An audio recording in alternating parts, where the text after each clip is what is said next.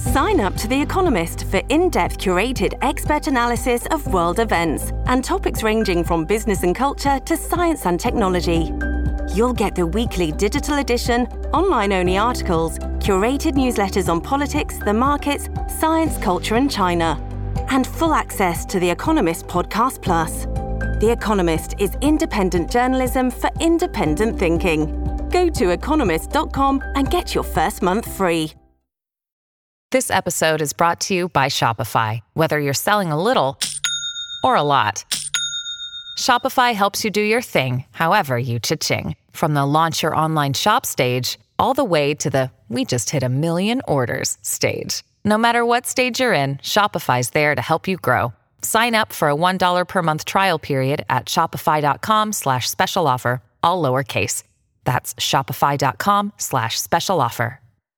Hello, everybody. This is Marshall Poe. I'm the editor of the New Books Network. NBN listeners like to read books and buy them. So we thought we'd tell you that right now, our friends at Princeton University Press are having a remarkable site wide sale. You can get 50% off books, including ebooks and audiobooks, with the code 50, F I F T Y, at checkout until May 31. You can save some real money on Princeton University Press books. I encourage you to go there and check it out.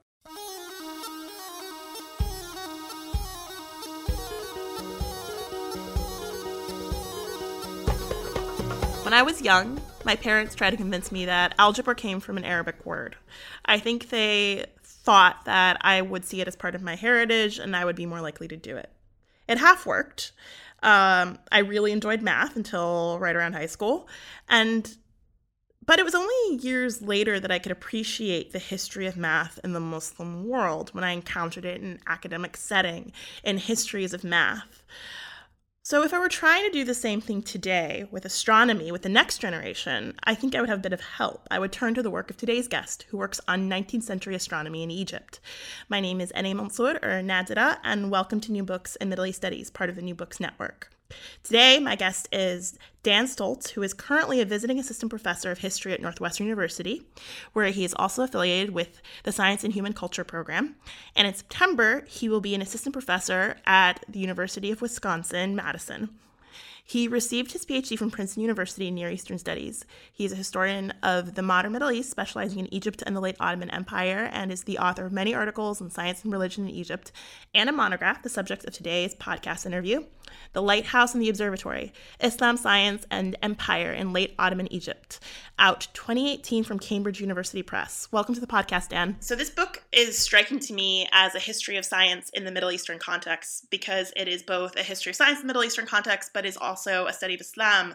And I, I wonder at times whether or not um, until very recently, maybe the last two decades, we've neglected the history of science in Middle Eastern studies. Sort of, what's your assessment of the field of the history of science today in Middle East studies?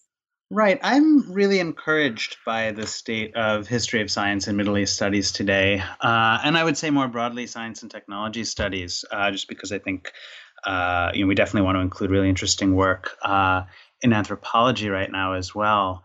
Uh, and you know, you're absolutely right that you know the way things developed historically. Uh, there was a very specialized field that focused on the history of science uh, in pre-modern Islamic contexts, right? The translation movement, right? Uh, the development of uh, astronomy, uh, as well as medicine, mathematics, right? In that kind of classical context, uh, in a way that you know wasn't really connected with uh, certainly modern Middle East history, or even always with with other areas in the history of science. Uh, and there wasn't a lot of attention to the history of science in the modern Middle East, except maybe as a kind of you know history of diffusion from from the West. Um, and I think, you know, in the last couple of, of decades, as you say, that's really changed. And one of the things that's really encouraging to me is is that there it's not just a matter of kind of the quantity of work in science and technology studies, uh, you know, in the Middle East today, uh, but also the extent to which that work has, is really part of the conversation more broadly. So that if uh, you know you're writing on you know whatever it is whether it's arab nationalism or the islamic revival or whether you're doing social history or cultural history i think people are increasingly aware that science, technology, medicine are are part of that picture, and uh, you know, in, in, in, ways that are informed uh, methodologically as well, right, by uh, the way that people in science studies approach science, right, as something which is, you know, socially situated and and, and produced, um, and not just kind of present and taken for granted the way that it is. Uh, so I'm thrilled to, you know, to be uh, kind of writing in that in that field today with. Uh, not just you know uh, an increasing number of colleagues, but to be you know part of broader conversations. I think one of the accomplishments of the book truly is that you bring us, you really just elucidate why we should care about the history of science and more specifically the history of astronomy because this book is the study of astronomy. Um, so what what is your intellectual biography? How did you come to study astronomy specifically in the Islamic or the Muslim context? Well, I chose astronomy as uh, the subject of the book uh, largely because I was interested in incorporating uh, the ulama into uh, our understanding of science in the modern Middle East, particularly in the late Ottoman uh, period. Uh, I'd always been interested in science in that context, uh, understanding the politics and the translation of science in the late Ottoman, especially late Ottoman Arab society, was really the interest that brought me into graduate school to begin with. Uh, and one of the things I noticed was that that history uh, was really centered on kind of new social classes, right, and even new uh, media uh, like print periodicals, right, in that in that period, uh, and new institutions as well, uh, schools, right. Um, and it struck me, right, especially given the amount of uh, attention in Islamic studies recently to the role of ulama in modernity, right, that, that this was a social group which was really missing from our understanding of what was happening with science uh, in that period. Uh, and I chose astronomy, right, as as a science which I thought, you know, had the potential to uh, uh, to integrate ulama into that story. Uh, because of the of the very rich history of science uh, in uh, Islamic context, right? Because of those intersections with Ramadan, with the timing of prayer, uh, because of the history of astrology, right? Uh, all of these things, right? It, it just struck me as as a having a very rich potential to tell a more socially complex story, maybe about science in the late Ottoman period. What I discovered is that it also had these other intersections that I didn't anticipate, in particular with the history uh, of the late Ottoman Egyptian state right? And, and the extent to which uh, uh, the Khedivial government in the 19th century, and then later the British uh, administration uh, in Egypt, were invested in building astronomical institutions as well. That that was that was a surprise to me. That was not something uh, that I had anticipated. Um, it's it's not surprising in the in the bigger scheme of things, right? Uh, in, that's some, that's something that uh, uh, all kinds of states in the 19th century are doing using astronomy uh, to draw maps, to survey, to draw borders.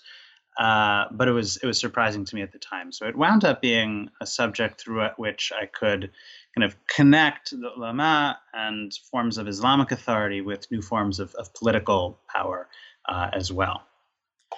Um, so is that why you specifically chose Ottoman Egypt as a setting because it sort of um, had all these different elements that could tie into astronomy, or was there a specific reason why you focused on e- Egypt and, and Cairo in particular and its suburbs, and not, for example, Aleppo or Istanbul?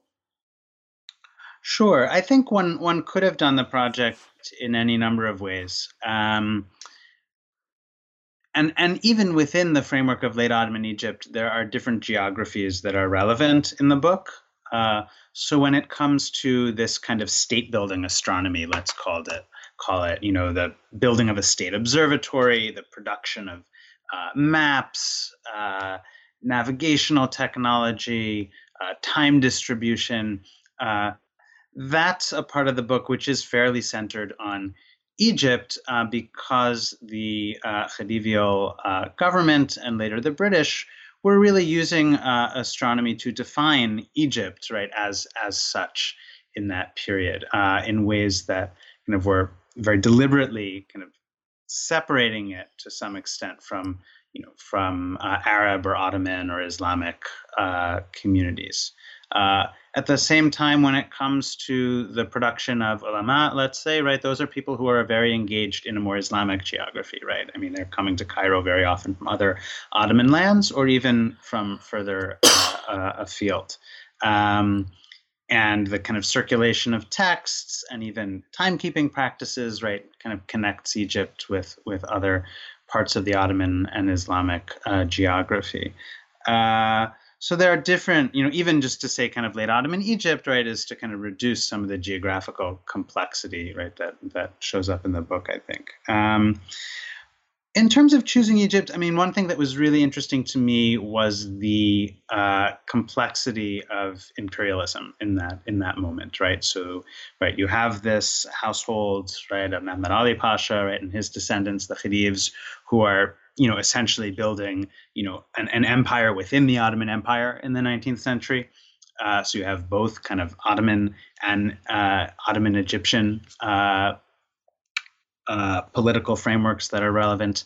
Uh, then you have the British, right, later in the 19th century, right? Uh, so you have this kind of nested or, or multiple imperialisms, right, on the ground, all of which are using science to advance uh, their aims. so that struck me as a story within the history of science and empire that was a bit different from the view one typically gets, say, where empire is really centered on Europe uh, right, and kind of colonizing right other parts of the world in the 19th century. Right, this is a story in which uh, there is that kind of Eurocentric empire, but there's also uh, a Cairo-centered empire, right, and an Istanbul-centered empire right? Uh, so that to me was was one of the appeals of writing this as an Ottoman Egyptian history was to to do to highlight something a bit unusual, a bit different in, in in terms of science and empire, in kind of where it's centered and being centered in multiple places in the 19th century. I really admire that about the book is that you sort of there are many different categories that we have to contend with as people who work on the 19th century and you very elegantly allied many of them by picking your cat your own sort of categories and setting them um, such as, as as you mentioned picking the idea like using ottoman egypt to describe your world because um, or the setting because ottoman can communicate so many different things about where egypt is at that point of time. It's, it's just such an elegant solution. Um, you mentioned earlier, you, you, alluded to some of the principal characters in your book, um, which are the ulama, um, Islamic scholars, so to speak. And religious authority sort of just charges through the book um, what mm-hmm. religious authority means, how it's enacted, um, what these institutions um, connote, and how they change, like Al Azhar, the, um, the famed. I hesitate to say Islamic institution because in our current day and age, it's so many different things. Um, yeah. But it's the famed sort of universe, like like it's it's the center of Islamic learning that has sort of become very iconic. Um, mm-hmm. But today, for example, includes a dentistry school, a very good dentistry school, and a very good faculty of languages, right. and, and so many different things. Um, Engineering. So, yep, and I mean, yeah, and and but at the same time, to be an Azharite has this connotation of Islamic learning, and they actually all students do have to take a year of Islamic sciences. Mm-hmm. So you have all these institutions, all these characters, and um, how is religious authority negotiated between them? Is religious authority s- simply a top-down phenomenon? How, how does it function in in the case of astronomy in particular? Well, one of the things that I tried to capture in the book is the way in which authority is negotiated, as you say, uh, relationally, right? So that it's not top down, uh, or let's say it's not only top down. Uh, because there absolutely are instances in which uh, the uh, state actors uh, will, you know, uh, institute new practices. Whether it's, uh, you know, so an iconic example of this, right, is um, implementing uh, a standard mean time system, right, at the very beginning of the 20th century. centered on on Greenwich, right, um, and that you know has reverberations, some of them quite unintended, for how people are timing prayer and scheduling prayer in in Cairo, especially. Uh, at the same time, though, one of the things I wanted to uh, draw attention to in the book is the extent to which people outside the state and even and outside of uh, you know central institutions like the Azhar uh, were also really interested in kind of mobilizing uh, new sciences and taking advantage of kind of enlisting some of these new institutions in their own projects to advance their own visions. Uh, in some cases, right, these are uh, visions that have to do with uh, Islamic unity, uh, the unity of the Ummah in the early 20th century, right? So I write about uh, people like Muhammad Rashid Rida and people in his circle writing in the journal Al Manar. Uh, who were really interested in uh, using astronomy and new sciences more generally to advance a view about what modern Islamic education should be, about kind of correct ways to read the Quran, about you know kind of unity in terms of prayer practice. Uh, right, so science becomes a way in which all kinds of actors, in a sense, a kind of resource, right, for all kinds of actors to uh, to deploy uh, for their for their own purposes. And I think authority often was constituted in that sort of uh, push and pull, right, between kind of central institutions and uh, broader movements uh, in the press, uh, especially at that time. So the book in particular is titled The Lighthouse and the Observatory, and it's a bit on the nose. And I was wondering about those institutions of astronomy and how they're expressed during the 19th century. Are they necessarily new institutions, observatories and, and the like? Mm-hmm. Well, you know, just to be to be clear, right? So the observatory that uh, that the title refers to is, you know, is definitely a new institution in late Ottoman Egypt. It's actually several institutions, right? There's this sort of iterative process where, you know, almost every kind of uh, government uh, kind of builds its own observatory. Uh, uh Muhammad Ali Pasha builds an observatory uh, Ismail Pasha right builds an observatory in the 1860s. The British build a new observatory in the in in uh, around 1903. Um,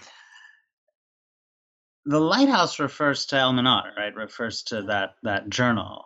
Um, uh, which of course itself is a is a a, a reference to a, to a, hadith, right, in which the, the Prophet Muhammad had said that you know Islam uh, has a or, or contains a, a, beacon or a, or a lighthouse, right, like a, a beacon on the on a path or along the road, and you know, in a sense, what I was trying to do with that title was to pose the question, you know, what what is the relationship between these two things, right?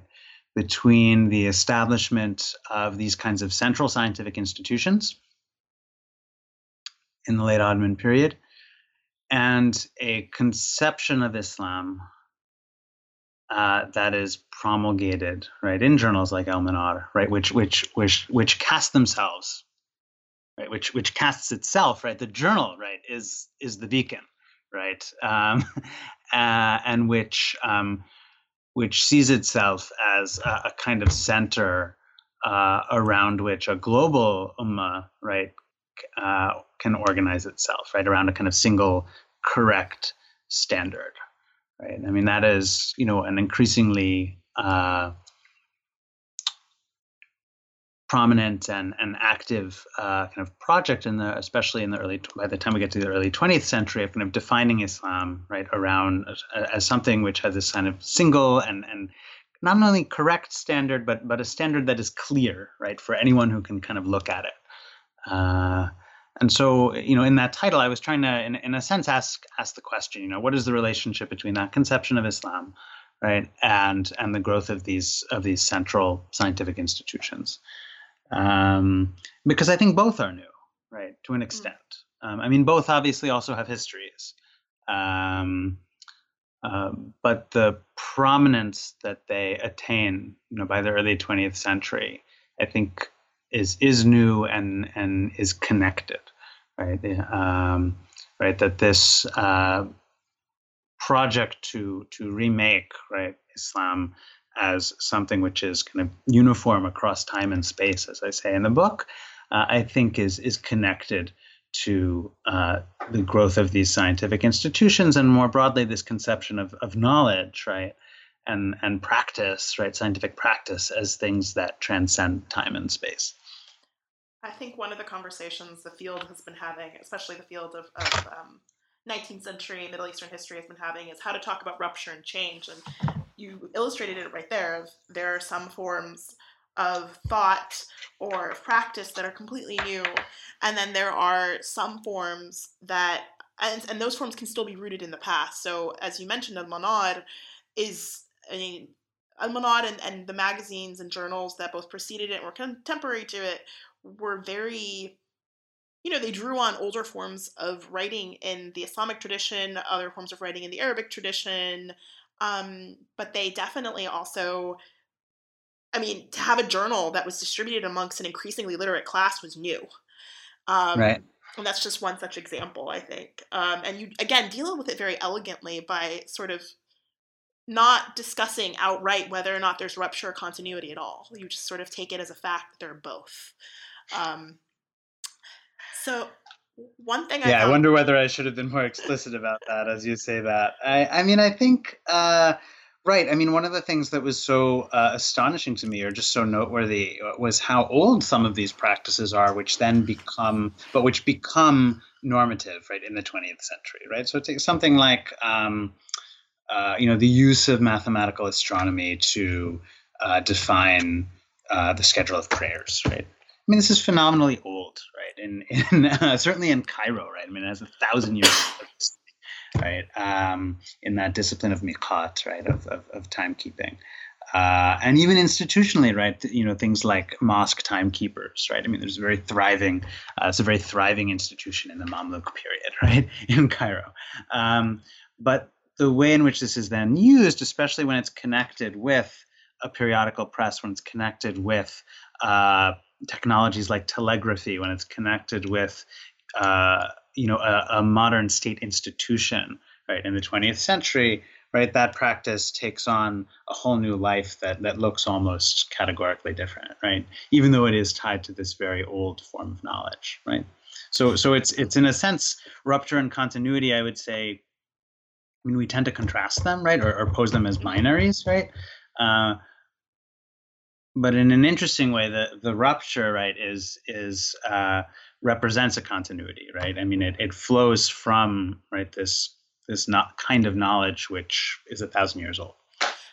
And then when you sort of think about how ideas are added together, how they're subtracted, not subtracted, but how where ideas come from, um, to some extent, the justification for using new technologies to produce, for example, times for prayer is rooted in other religious rulings. I mean, it's a very sort of, there's just different Islamic sciences that plug in and out of this, but at the same time, I agree with you. I think everything is sort of a, a birth and a death, a rupture and a continuity at the same time. And it's just these mm-hmm. different permutations and combinations that happen that make it so interesting to watch. And I think that nuance.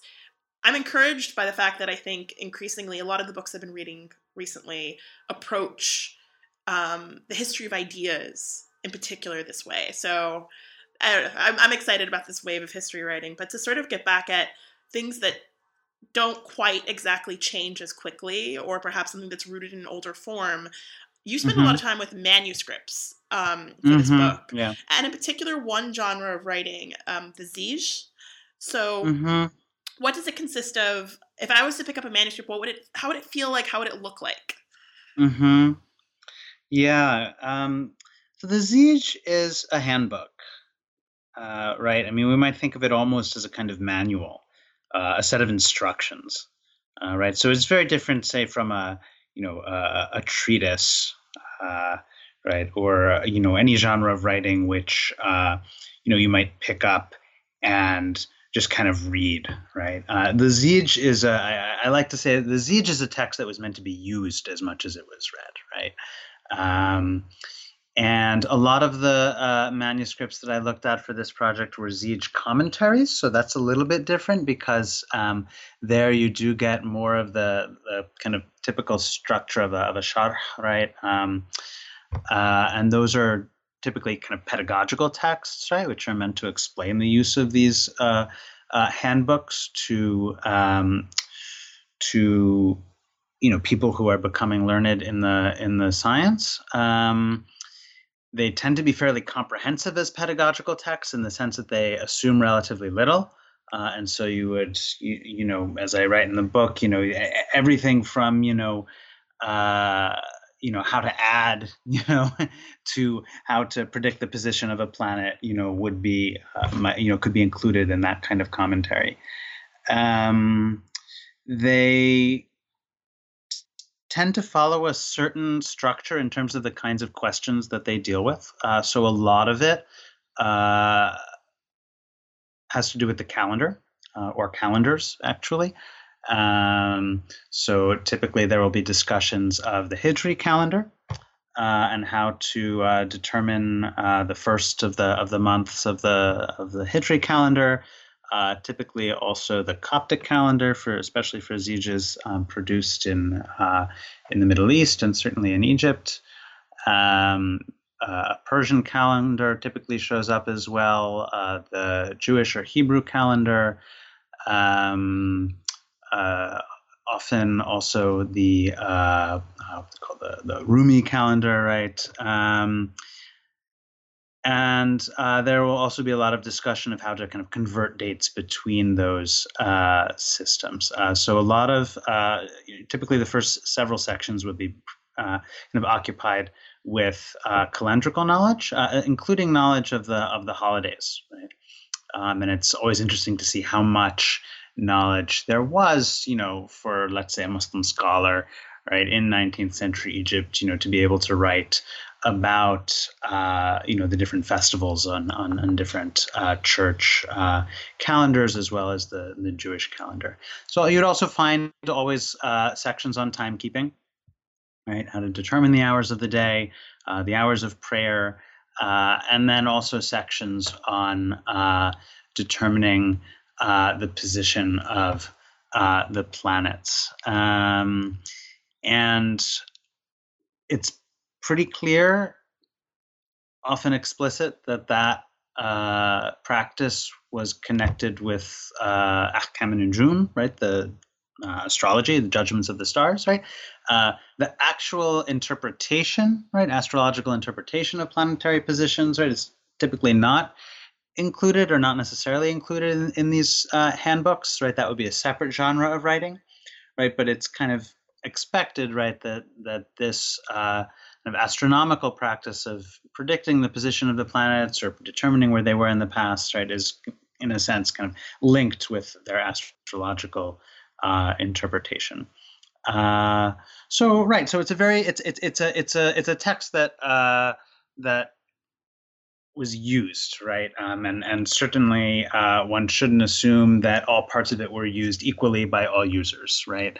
Uh, there were uh, you know contexts in which uh, you know time sections on timekeeping might have been really important, or the sections on uh, the Coptic calendar might have been really important, or the sections on uh, the uh, Hijri calendar, right? So it, it's um, like that's why I you know encourage you to think of it as a manual, right? Just like you wouldn't pick up a manual and read it, you know, from front from cover to cover, right? You're going to pick it up to to solve the problem that you're having, right, with whatever you're trying to use, right? And and the Zij uh, similarly.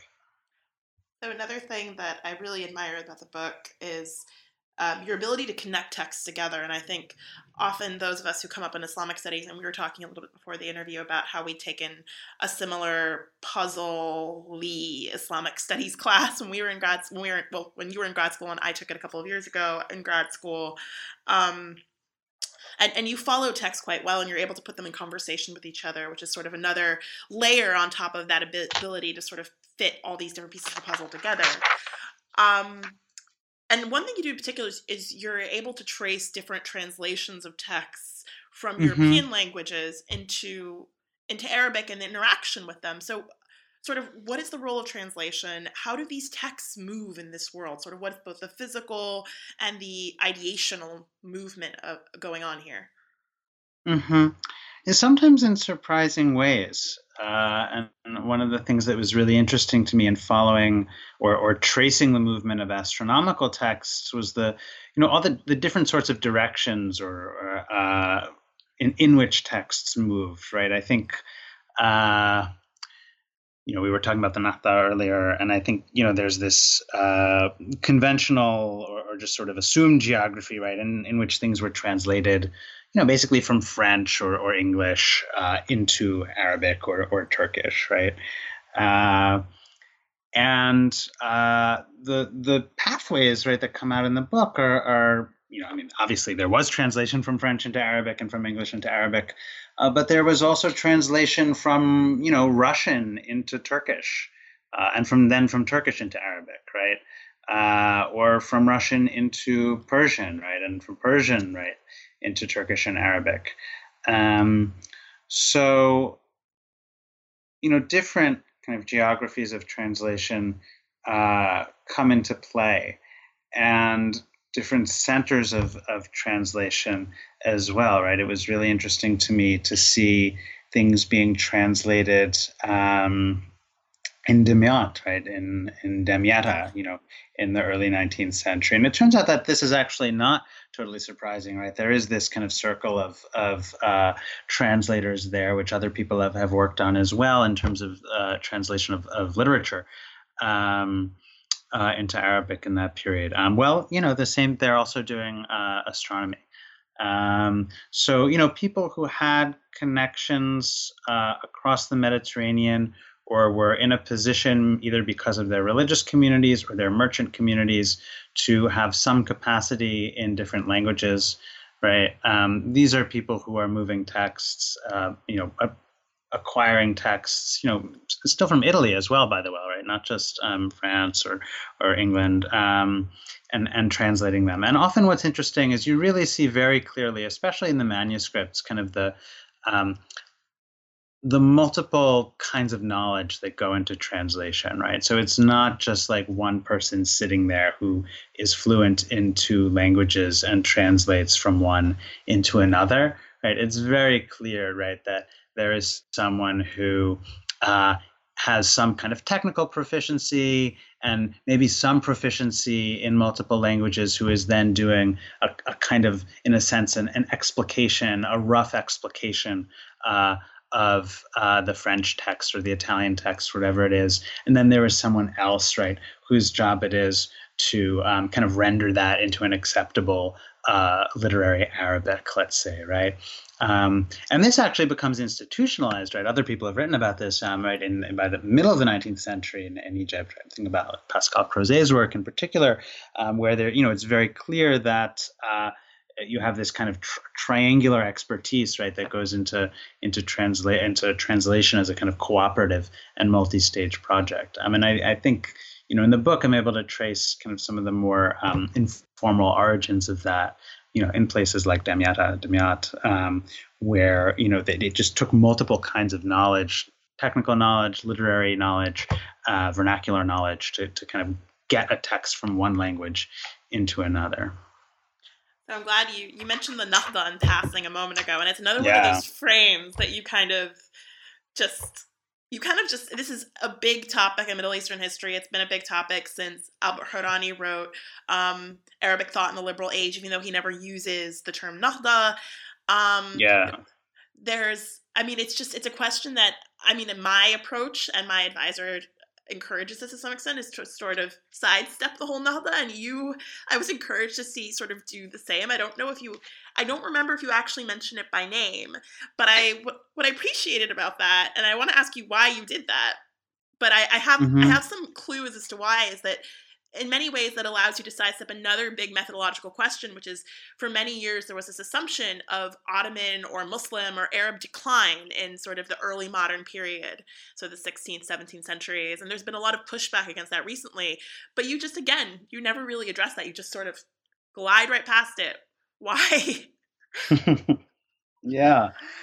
Uh, no, it's a it's a great observation and it's a fair observation. Uh, uh, there's a bit on, on decline in the introduction to the book, and and I think also uh, you know briefly in Nahda. Um, right. I mean, so maybe I'll start with decline uh, because I think it, you know the answer to the Nahda question is sort of implicit in, in the answer to the decline question. Um, right. I mean, decline. The decline thesis casts a long shadow on Ottoman history, Islamic history, history of science.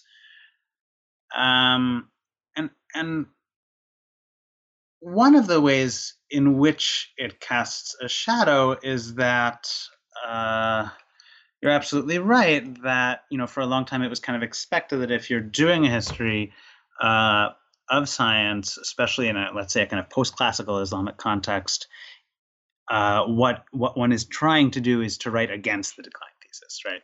Um, and a lot of work, uh, including you know really um, uh, fabulous and, and quite recent work, uh, does that very effectively, right? And kind of just demonstrate the demonstrates the extent to which uh, you know, whether it's, you know, Khaled El-Rouayheb's work on, on logic, right, or, you know, some of the really interesting work on early modern uh, medicine and, and uh, astronomy and astrology that's come out recently, right, just the extent to which, you know, this conventional view of, uh, you know, whether it's post 12th century or, you know, post, uh, or, you know, Ottoman uh, science, or the extent to which this uh, conventional view of decline is just unsupported empirically, right? It just doesn't hold up. Um, the the problem with that for me, or the trap of that, let's say for me, is that um, for me, what's most interesting about uh, the history of science uh, is not right to be able to say, you know, look how intellectually productive or or dynamic uh, the culture was in uh, you know in a given period right? I would almost take that for granted, right? Um, unfortunately, we couldn't take it for granted for a long time because of the strength of that of that decline uh, narrative, right? Um, and so all of this kind of anti-decline work has has been really liberating, right? I think in allowing us to uh, to write a different kind of history, which instead of you know prioritizing the question of how productive, right, was the culture, right i'm interested in you know the social relations and and the social context and the political significance of the work right? Um, and so i saw you know as you as you rightly point out i kind of sidestep the whole decline question because because it is a bit of a trap for me right uh, right if if I, right we're just arguing uh, you know, against decline, right? In a sense, I think we're we're limited in the extent to which we're going to explore the the political and social uh, and cultural context, right? Because we're just kind of focused on showing, you know, it wasn't decline, you know, that there was dynamism, that there was kind of new production, right? Um, which you know, in another field, no one would ever bother. I mean. you know if you're writing a history of you know science in 18th century France right and and you say you know your your argument is you know look how productive it was look how people were doing all these new things I mean that is not you know what historians of science in that context are, are trying to do right and it's not what I want to be doing either. Um, right we're trying to kind of situate science socially and explain its its significance in those in those terms. Um, so you're absolutely right I, I I kind of take for granted in a sense that um, you know we've been kind of liberated from uh, the decline thesis by you know the work that's that's happened in the last gosh you know 40 years really um, and can kind of deal with science outside of that box. Um, so that's my reason for kind of sidestepping um, uh, the decline thesis. What about the Nahda right so so implicit uh, in that right is the extent to which um, Right. I, mean, the Nahda, right, is is itself a construct, right? I mean, it was a very kind of uh, uh, self-conscious kind of uh, self-representation, right, uh, on the part of people who, in a sense, are, are, it's part of the history of, of the decline thesis itself, right? I mean, the, the decline thesis is not just something that comes out of you know Orientalists, right, who uh, you know, started to write the history of Islam and history uh, of the Middle East in a certain way in the 19th and 20th centuries in Europe, right? It also comes out of Arab and Ottoman intellectuals, right, in that period, right, who saw themselves, right, as part of the rebirth, right, of a of uh, a culture that had been uh, that had fallen into decline, right, or had been suppressed, right. Uh, so for Arab intellectuals, right, it was increasingly, you know, the, the Ottomans who were responsible for that decline. And this becomes part of the kind of uh, Arab nationalist historiography. Um, for Muslim reformists, right, it's you know very often the ulama who are responsible for decline, right, who had kind of stifled kind of the true Islam with their you know kind of uh, intellectual obscurantism. Um, uh, and so the Nahda right uh, is is very closely, I think, connected to the to our kind of the the historiographical paradigm, right, of of decline, right, from which I'm trying to kind of step away from in the book, and which you know other historians of science in the Middle East have have stepped away from as well. Um, but it, in, in a sense, it's it's a you know the the the very period you know that I'm concerned with in the book and the actors that I'm concerned with in the book, they're kind of there at the at the origins, right, of that historiographic uh, paradigm, right, that the field kind of worked with, uh, you know, well into the 20th century. Uh, so, so sidestepping the Nahda, I think, is is and is and bracketing it is is is in or coming at it from from an angle where it's just not assumed, right, um, is is part of the same concern as as you know, kind of getting outside the box of of decline. So, to switch gears to something a little bit more material, um, we've already talked about sort of how science is distributed, um, how print affects uh, astronomy, just through all of my different questions. But I was actually hoping that we would focus on something really particular that the book um, takes. It's a slice of the book, basically, because I think this is actually relevant to our more general audience, um, which is the the fact that the Islamic calendar is lunar, because I, mm-hmm. I take that mm-hmm. for granted as someone who grew up and is Muslim, um, and I took for granted that I and currently am paying attention to um, the month and when the month ends because different religious holidays fall on the mm-hmm. lunar calendar. Um, and this is dependent on the sighting of the moon, which varies from month to month. So, can you explain more how attempts were made to regulate this? Sure. So, one of the famous debates that uh, I wouldn't say begins, but certainly intensifies in the early 20th century is this debate over whether to uh, to standardize the lunar calendar, right? In other words, to move from a system in which uh, people actually have to see the new crescent uh, for the month to begin, to a system in which the months are based on when we kind of astronomically know right that that new crescent is present in the sky whether we see it or not. And of course you know the the latter system you know if we compute it in advance allows for people just to know right by looking at a calendar when ramadan will begin when it will end uh, when eid will be and and so forth. Um, uh, so this debate really intensifies uh, in the early 20th century. It's it's an old debate right? Uh, in uh, uh, in fiqh uh, but uh, but it really intensifies in the early 20th century in a way that in a way that you know that scholars in Islamic studies have attributed for a long time to um, to uh, new technologies of communication, right? Uh, print, uh, print journals, and the telegraph, right? Which kind of make people in different parts of the world very acutely aware when, for example, they are beginning Ramadan on different dates, right? And this becomes kind of a source of, of some of some discomfort and, and embarrassment. Um, especially to the extent that it's used, you know, by by people outside the community to kind of poke fun uh, at uh, at Islamic practice in the in the early 20th century, um, right? So you see people kind of writing to to Rashid Rida in, in Cairo, you know, from the Russian Empire, let's say, saying, you know, people, you know, are are uh, you know, we're uncomfortable with with not uh, uh, um, knowing when Ramadan is going to begin or end, with the fact that we're kind of observing it at different times. It's it's a source of, of ridicule for the community. Um, so there are attempts to uh, to regulate this or to to adopt a standardized calendar, a, a kind of pre-calculated calendar, and you know the the, the conventional uh, understanding or the, the the typical understanding is that they they fail right? That that they're um, that you know to this day right uh, the norm in most communities is to look uh, for the the crescent right and to base the calendar on that uh, sighting. Now the extent to which to which that's true I think is actually more more up for debate or, or it's more an open question than than than we realize you know. So for one thing right the lunar sighting tends to be a very nationalized uh, kind of uh, ritual uh, in most places now right? Um, certainly in in most muslim majority countries right there is kind of an official sighting right?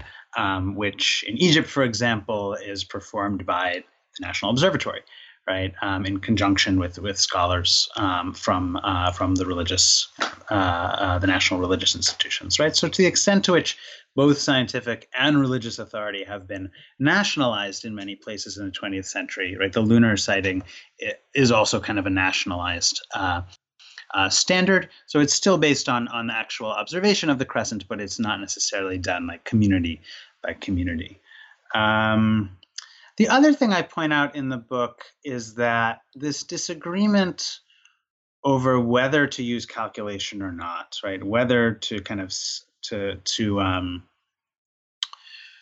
to go by the actual crescent or uh, as seen in the sky, or whether to kind of adopt a, a, a pre-calculated calendar, um, kind of takes takes a new shape in the early 20th century in the sense that um, it's actually not the case that you know sighting the crescent was the universal kind of pre-modern practice, and adopting a calendar or a, or a, standardized calendar was something that kind of modernizers all of a sudden wanted to do in the late Ottoman period.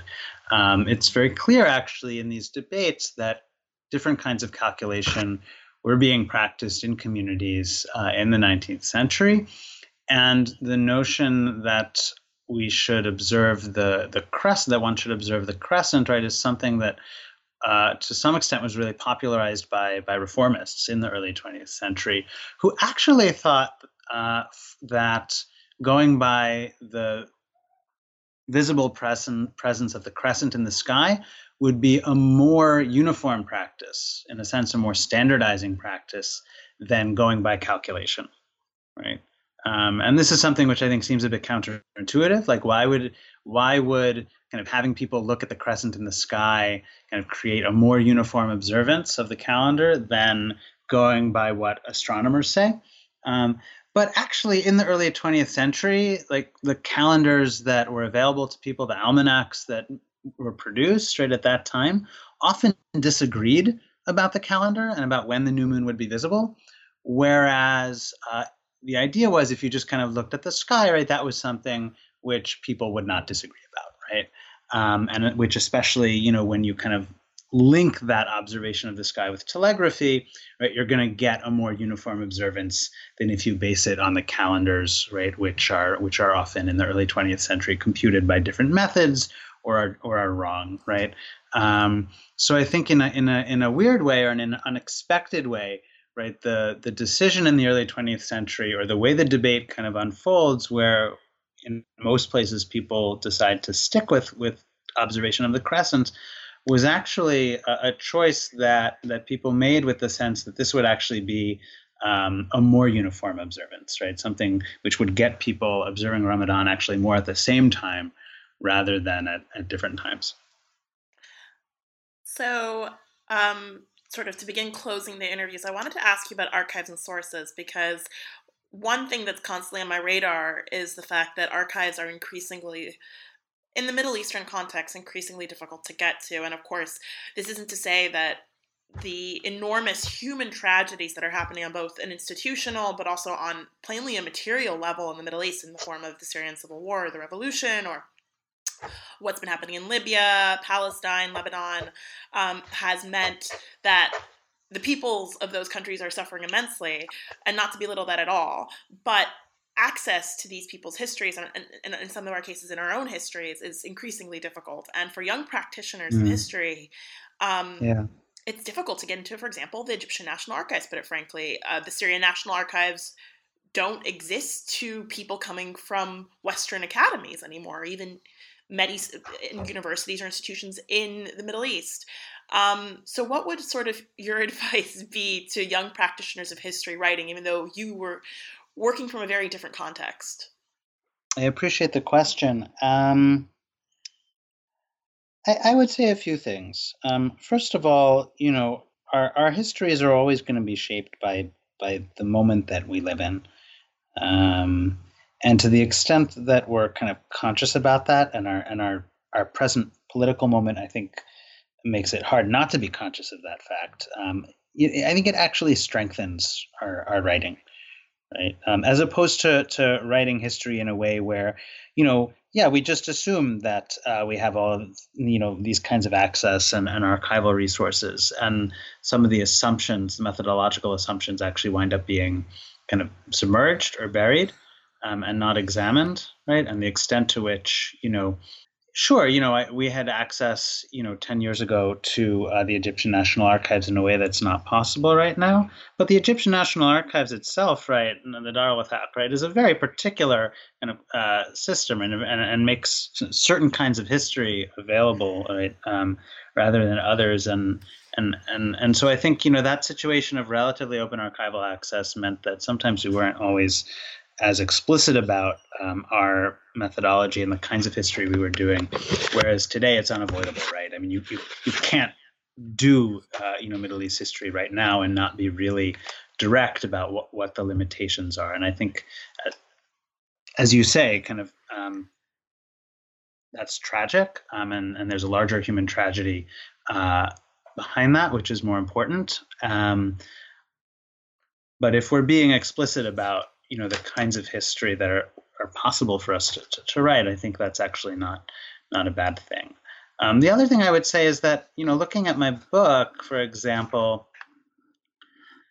I mean there are substantial uh, uh, parts of it that would still be perfectly possible to research, and and one thing that I encourage people to do is not to underestimate, for example, the potential of archival of excuse me of manuscript collections for writing uh, certainly 19th century history uh, in the Middle East. Um, less so, maybe 20th century, but certainly for the 19th century, right? Some of these manuscript libraries, which exist in the Middle East and which tend to have fewer uh, restrictions on them than archives, uh, right, are really rich sources for not just intellectual history, but cultural history, social history uh, of the period. Um, I mean, my book just scratches the surface of what's available in the manuscript collections of the Dar al-Kutub, right? Even just in terms of astronomy in the 19th century, let alone other subjects.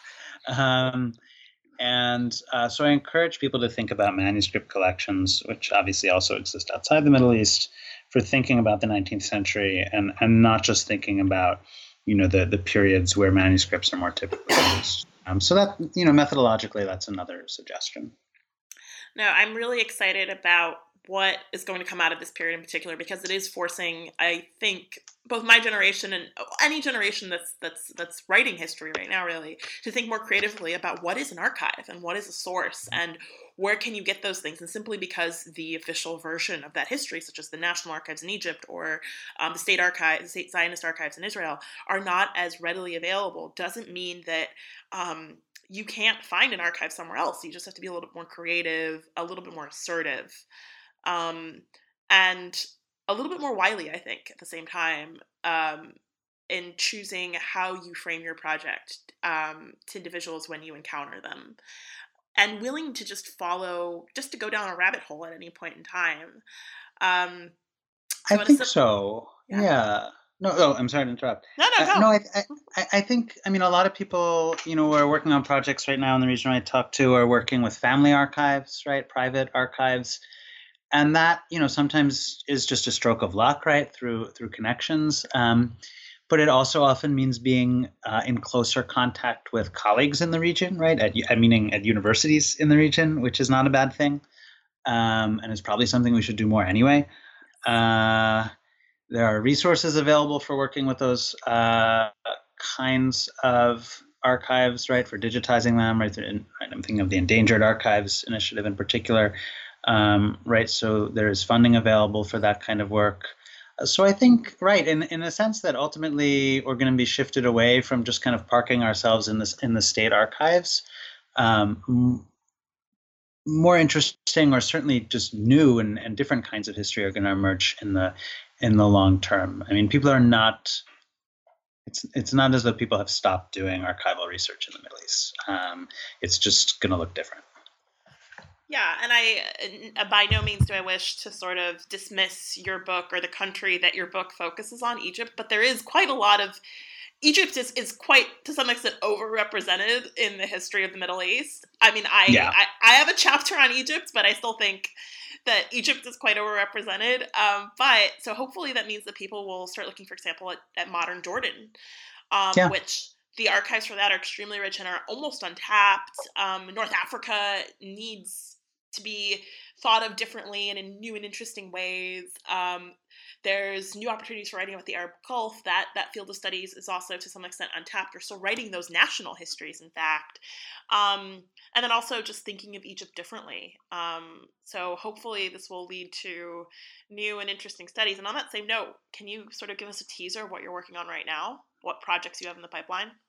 Oh, absolutely, yes. Um, so I've started a new project recently on uh, late Ottoman uh, public debt, the uh, bankruptcy and, and then debt administration right, that takes place uh, both in Istanbul and uh, in Cairo in the last two decades uh, or two and a half decades of the of the 19th century, and approaching that topic less from the vantage point of economic history, right, where there's you know a longstanding literature on the on the debt, and more from the vantage point of a kind of history of expertise, right, that comes out of my you know training in in history of science. Uh, so I'll be working on that. Um, hopefully, uh, not going to have a chance uh, really to get going on the archival uh, aspects of that this year, but hopefully uh, uh, next uh, summer at the latest. I'll be doing more work on that. Um, and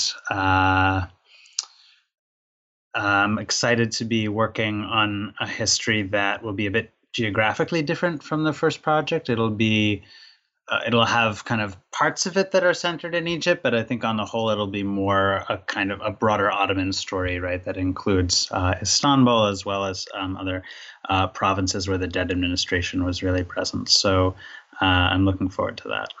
That's exciting. I mean, not to speak of other um, underrepresented fields of history within Middle Eastern history, or subfields within Middle East history. Um, I think economic history is starting to, there's an upswing. Um, and I'm really excited to see that happen as well because I think, especially, in, I think oftentimes historians can forget how much their work intersects with other people's. Um, and mm-hmm. think a little bit more in terms of context sometimes, especially in intellectual history. So that's really yeah. exciting. And congratulations on the new book. It's it's really I think it's going to be a fixture for a while. Thank you so much. It's really nice to speak with you.